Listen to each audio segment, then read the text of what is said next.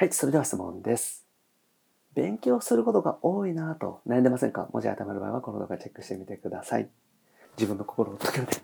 フリーランスウェブデザイナーの井永弘樹です。今回のテーマは、ウェブデザイナーになるために勉強することが多すぎて挫折しそうなあなたにメッセージをお届けしていきたいなと思います。ウェブデザインってね、結構勉強することが多くて、もう途方に暮れるっていう人もね、いると思うんですよ。なので今回はそんな方にですね、メッセージをお届けしていきたいなと思います。で、このチャンネルではですね、未経験独学からウェブデザインを覚えてフリーランスとして生きていく、そんな方法をですね、お伝えしております。無料でウェブデザインの情報もお伝えしております。下の概要欄にある LINE 公式アカウントチェックしてみてください。はい、ということで今回もご質問いただきました。さつきさんですね。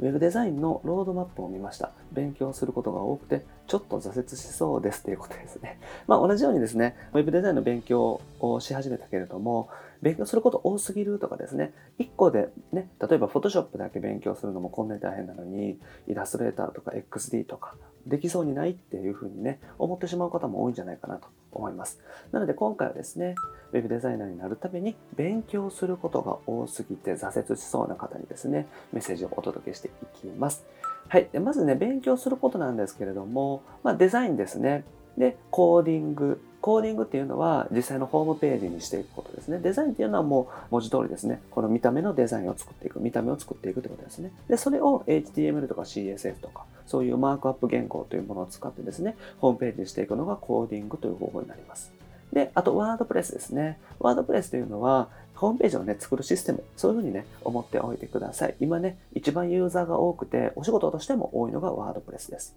で、これがね、全部できるのが理想ですよね。だからデザインが作れて、それをコーディングもできて、しかもワードプレスも使える。ここまでできるのが、やっぱりね、ウェブデザイナーとしては理想ですし、目標かなと思います。で、ただですね、まあ、ウェブデザイナーさんといろんな方と関わってきて、お仕事もお願いしたりとか、お話したりとかしているとですね、まあ、実情というのが見えてきてるんですけども、全部できる人ね、意外と少ないなと思います。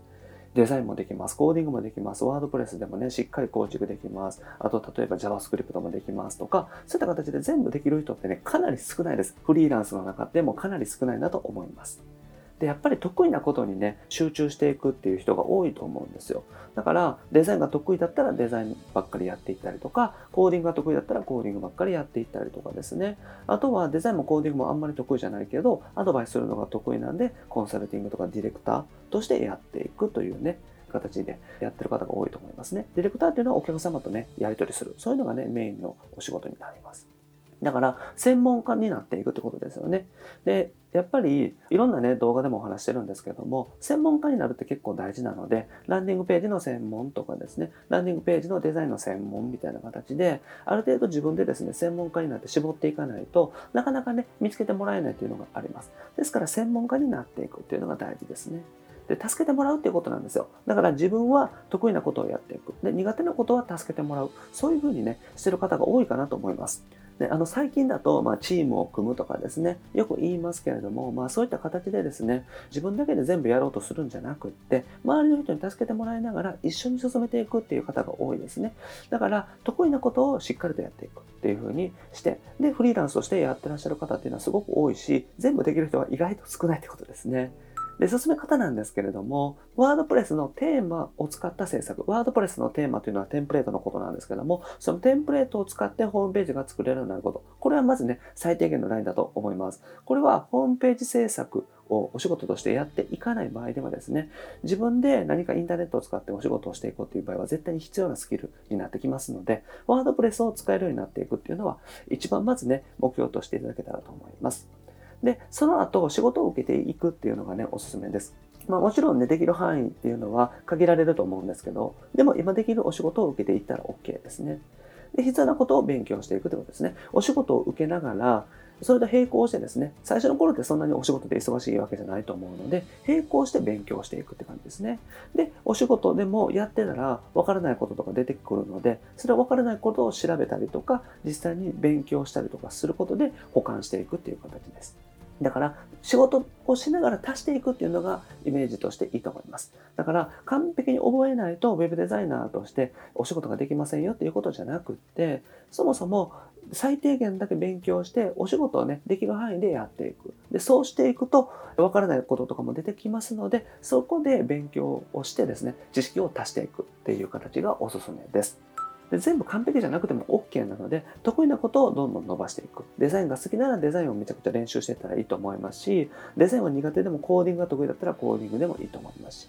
逆にデザインもコーディングもあんまり得意じゃなかったらお客さんを集めてくるマーケティングの方を頑張ったらいいと思います。そんな感じでですね、自分一人でやろうとせずにみんなで協力してやっていけばいいですし、自分の得意なことをとことんやっていくっていうのがおすすめです。はい、ということでまとめですね。全部できるっていうのが本当に理想です。で得意なことをやっていく。自分が得意なことに集中していくっていう形ですね。で、助けてもらったらいいんですよね。だから自分が得意なことをやる。で、できないことは助けてもらう。そういった形でみんなと協力してですね、ホームページを作っていってていただけたらと思います。で、一番大事なのはやっぱり専門家になるっていうことなので、何でもできます。全部ができますっていう人よりもですね、一つとことん強い。例えば、YouTube のサムネイルだったらすごい得意ですみたいな方の方がですね、お仕事としては取りやすいかなというのがあります。なので自分の得意分野を伸ばしていく。そういったところもですね、一度考えてみていただけたらと思います。はい。ということでね、今日やっていただくことは自分が好きなことですね。ぜひ考えてみてください。